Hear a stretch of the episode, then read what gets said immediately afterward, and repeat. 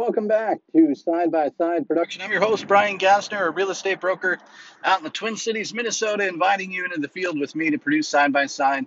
To grow your real estate business, we've been bumbling, fumbling around for the past eight months trying to put together a system, a production environment, and kind of a model and strategy to go out and really produce. At a high level, it's really kind of coming together now. If you've been following along, today is Saturday right now. We're trying to stay a few podcasts ahead but today is Saturday, April 3rd, I believe, 4th, 5th, yes, April 3rd. And so I was committed uh, to getting out into the field uh, this month, much more than I did last month with all the quirks that it was to get up and running. And so it was yesterday that I wrestled with, well, how are we going to do this as a route comes together, right? The route being the prioritized people, right? The audience that really we believe uh, we've identified an opportunity to help in the foreseeable future. And with that audience, then going out and meeting them face to face, right? So a couple of things come up when we do that. But here this Saturday, what I'm doing is I've taken just those people, right? And I kind of mumbled about it yesterday, but I think there's 56 people on that route list, which was a pretty cool number. We had a, a football player in high school of that name who we were close with who uh, who had passed away from brain cancer. Pat O'Day was the kid's name anyway, super super smart kid and a and a pretty talented athlete too, uh, who would just go after it. A really aggressive, uh, not aggressive, but um, would really would really give his effort all of the time, all of the time, kind of whistle to whistle sort of thing. So whenever I hear or see the number 56, I always figure, hey, I'm on the right track, you know. Uh, but anyway, that being said, this stuff would be too easy for him. Uh, he was just so smart. Anyway, longer story, even shorter there was 56 people on that route list. And if you remember back to yesterday's podcast i was going through it. And uh, at the time i didn't even realize how many people i had on that route list already right? People that i really believe are an immediate opportunity in the foreseeable future to help transact on real estate. And so as i opened up my map for the first time there's a couple of details i want to share about this but as i opened up my map this morning kind of trying to prioritize whom i would go and see today as I juggled a few other balls, it dawned on me that uh, I should go out and really hit these route people. And it really, and I think back last weekend, I kind of did the same thing with for sale by owners. But really, what's kind of happening is I'm starting to work a little bit more in the evenings, a little bit more on the weekends, and I'm also starting to be just present in the field to understand real estate, right? In fact, yesterday I remember sitting outside. I have a listing right now at 410 roughly. And I was sitting outside houses that were 360, 380, a little bit different neighborhood.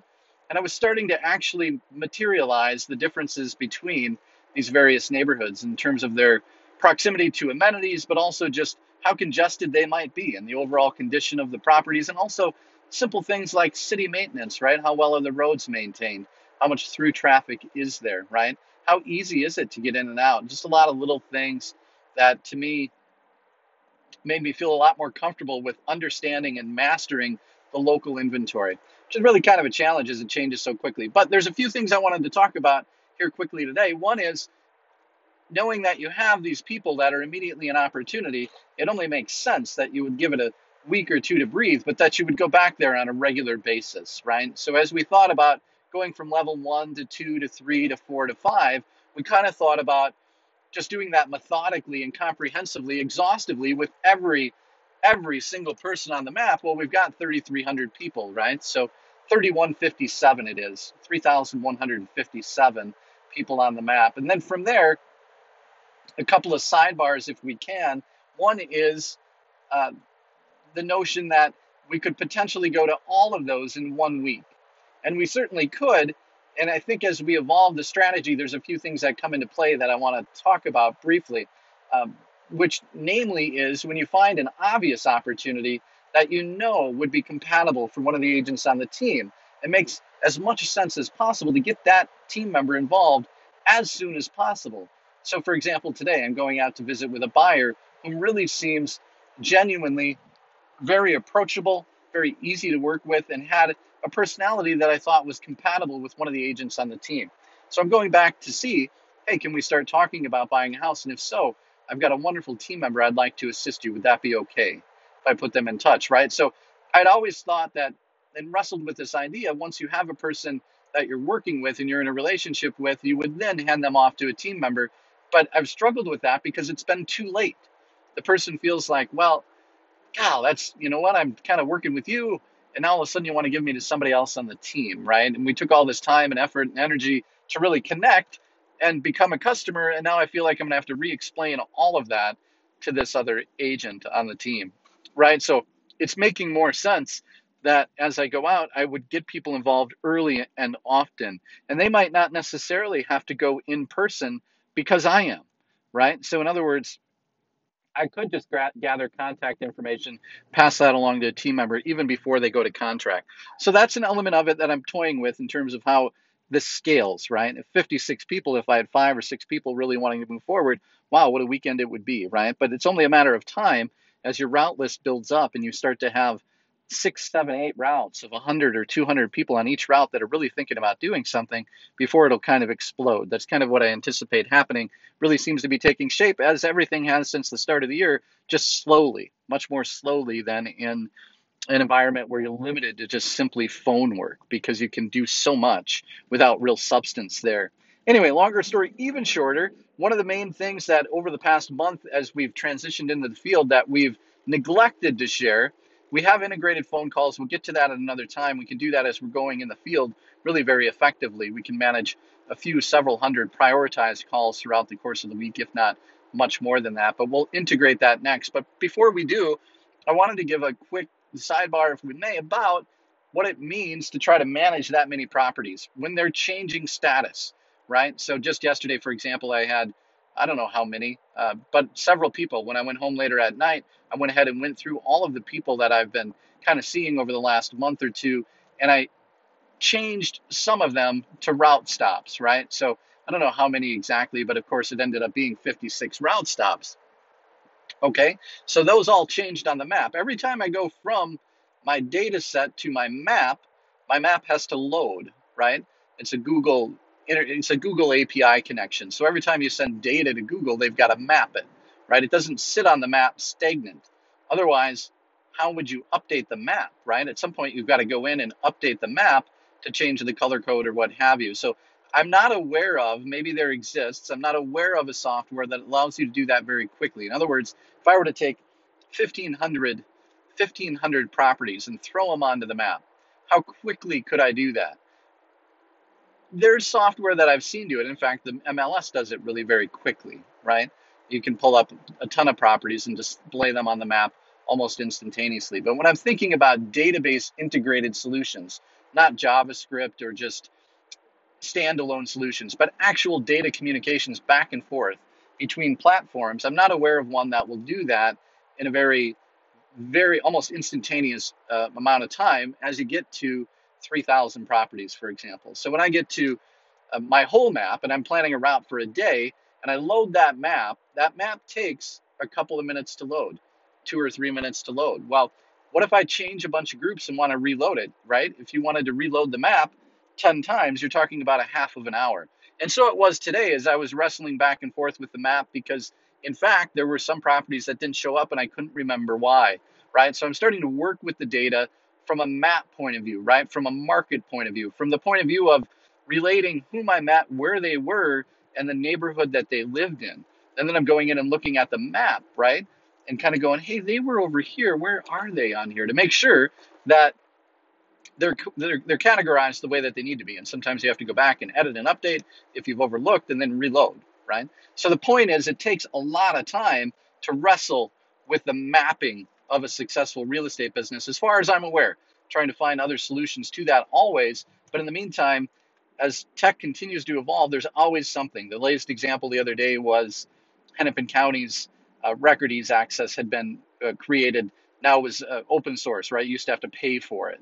Now you could search for free. You just couldn't look at documents. So stuff changes all the time right? All the time. And so many people have just shied away from technology for that reason. A couple of local industry leaders that I talk to are never interested in software for that specific reason. It just changes too often. And so it doesn't make sense to try to master any one piece of it, but instead to be able to focus on what matters most in our business, which is getting out and meeting people.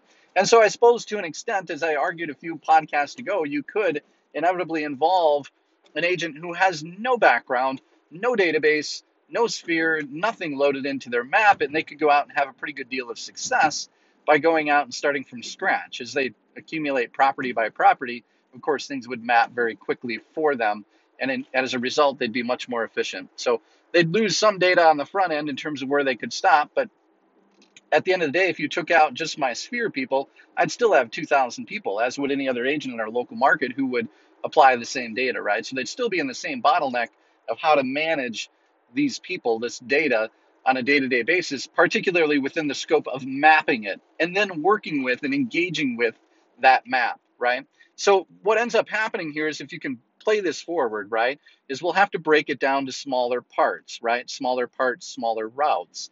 And then within those routes and within those parts, we'll be able to create three, four, five hundred points of data that we could then load very quickly. And then we'll just navigate from region, if you will, to region as we map and dress. And so, that being said, it would be very helpful to have agents engaged in that same platform, correct?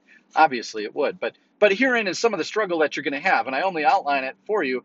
Maybe you'll have a better software solution by the time you get to this point in the podcast or what have you. But that's a big challenge to deal with. And so it is that as you think about that same sort of thing, just topically in terms of how am I going to organize my my stops? How am I going to be the best salesperson I can by stopping at those people that are the best opportunity always? Well, right in real estate, we're we're really trying to stop all the time and build relationships, right? Once those are cemented, they become a little bit easier. So I wanted to wanted to lay down for you what that looks like in in the, in the model that we built. If you've been following along all the way along, we have a $10 million pipeline model that swelled up to 35 million when we dropped a bunch of stuff in there and then we had to redo the volume considerations that we gave to that business.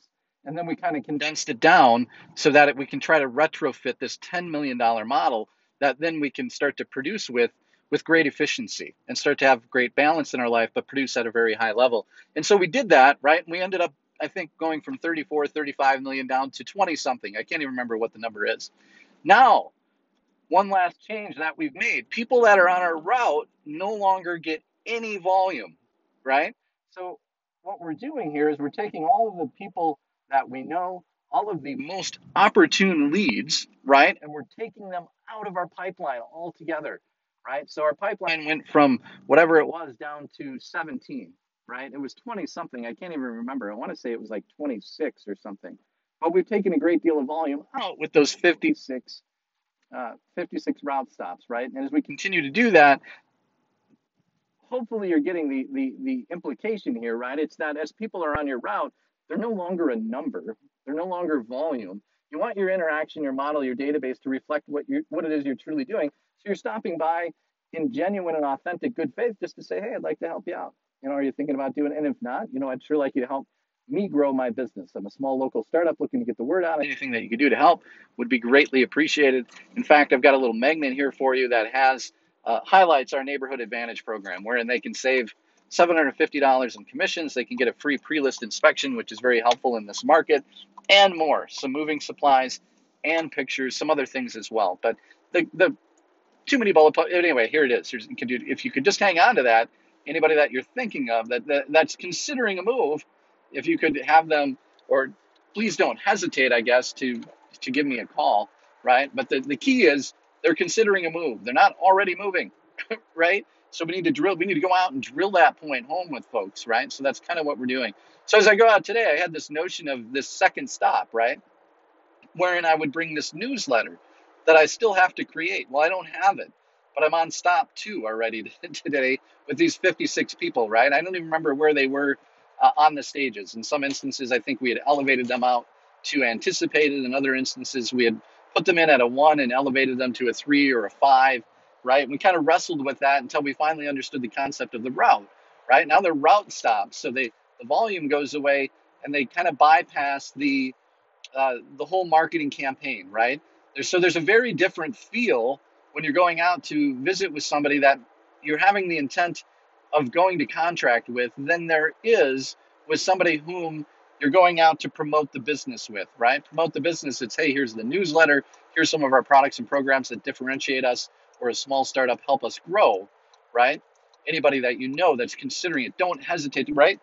You have that piece of it. But then when you're going out to actually convert, right, you're going out with the mindset of, hey, I want to work with you, uh, right? You, you can see how, how naive and, and in its infancy that dialogue is compared to the other dialogue that I've been working on for a long time, right? So it's amazing just how little you end up kind of saying as you repeat it over and over and over and over again until it actually comes out right, right? I'd venture to say there's probably a lot of people that are much, much better at this than me, but we'll plow through and we'll get our stuff in place and then we'll start to produce at a pretty high level.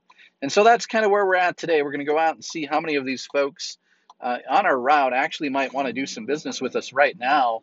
And there's just one or two in particular that I hope might actually enter into that today, right? That being said, we're still at 26 transactions in the pipeline. So we're at 17 million, which is good. We're trending back down towards the 10.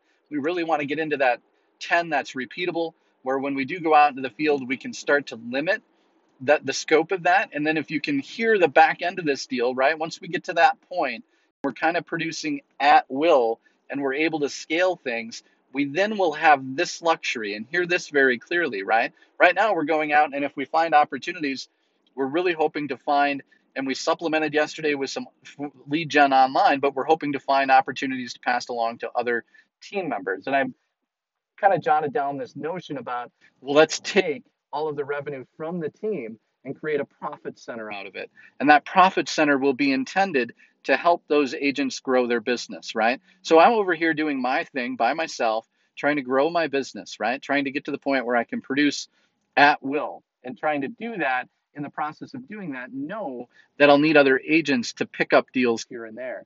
And so it is that I'm trying to find and fit how to do that, right? Which deals, which agents, when, why, uh, all that kind of thing, right? And start to get a finely tuned machine that operates pretty fluidly where I know, hey, if I refer deal A, B, C, D, or E, here's how that revenue works, and here's how it makes sense for both of us, and here's how and when I can hand that off to make it the most ideal experience for the client, right? And then I'm also looking for the long term partners, right? And herein lies the maturity of our business, right? You're going out looking for business, yes, but you're also as a priority, in fact, probably the priority, looking for genuine relationships that you can continue to engage with over the years because those are the people that will help you grow your business, right? Much more valuable than the one client who transacts one time. And the reality of the deal is when you start in the business, you're going to do transactions, right? If you're working hard and you're trying, you're going to have closings, right? But when you sit back and take a step back, you can sure force market to those folks, and a lot of places do. Uh, but when you sit back and look at those clients, you're going to have maybe six or seven out of 10 that you would work with again. And when you start, you're going to do business anywhere, right? So a lot of those, then, even out of those six out of 10, might not be in your local market. And so they pull you away from becoming really efficient in what you do. And so it's a dangerous cycle, right? So if you take away those that are out of market, then, if you really focus on your local neighborhood, now you're left with just a, a few out of 10 that are going to be long term repeat customers, right? But if you start the other way and you're building those relationships, not the other way, but you're building those relationships first, those relationships will continue to produce in your local neighborhood for years and decades to come, right? So it is that you need to kind of focus your business that way. And so we're wrestling with that kind of notion, if you will, putting those pieces together. And then we're out this uh, Saturday really trying to convert now for the first time, right? Going to stage two, if you will.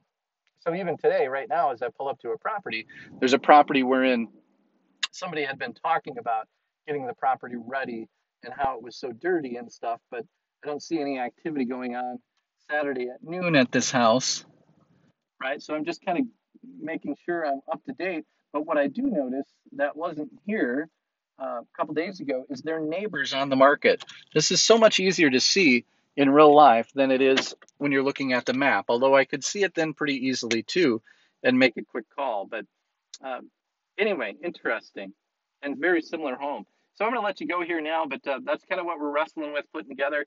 We'll let you know how this route goes for the first time here today. And then hopefully we'll be starting to kind of grow pretty aggressively pretty soon. Thanks.